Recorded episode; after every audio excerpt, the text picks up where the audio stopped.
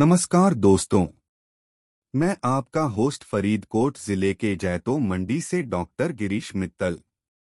मैं आप सबका स्वागत करता हूँ हमारे पॉडकास्ट शिक्षा सफ़र में। आज बात करेंगे शिक्षा और आर्थिक विकास के बारे में। हम बात करेंगे शिक्षा और आर्थिक विकास के रिश्ते के बारे में। शिक्षा हमारे समाज का मूलभूत अधिकार है।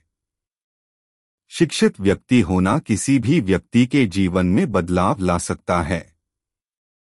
शिक्षा हमें समाज के साथ, जुड़ाने वाली समस्याओं के साथ निपटने के लिए तैयार करती है। इसलिए शिक्षा आर्थिक विकास का महत्वपूर्ण कारक है। शिक्षा मानव संसाधनों में विनिर्माण के लिए आवश्यक है। यह सभी व्यवसायों, उद्योगों सेवा और अन्य क्षेत्रों में निर्माण के लिए मौजूद होती है। शिक्षित लोगों को महत्वपूर्ण भूमिका मिलती है, क्योंकि वे ग्राहक बनते हैं, व्यापार और नए व्यवसायों की स्थापना करते हैं और भविष्य में नई रोज़गार नीतियों के संभावित उत्पत्ति की संभावनाओं का अनुमान लगाते हैं। कुल मिलाकर हम कह सकते हैं कि शिक्षा आर्थिक विकास के साथ जुड़ी हुई है। शिक्षा का महत्व सरल शब्दों में समझाना बहुत मुश्किल है। इसलिए आज हम जरूरतमंद लोगों की मदद करने के लिए झुंझुना नगरिया के एक उदाहरण का उपयोग करेंगे।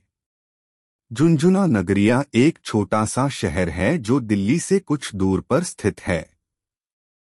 यहाँ आर्थिक दृष्टि से बोलते हुए कुछ भी नहीं होने का संभावना है।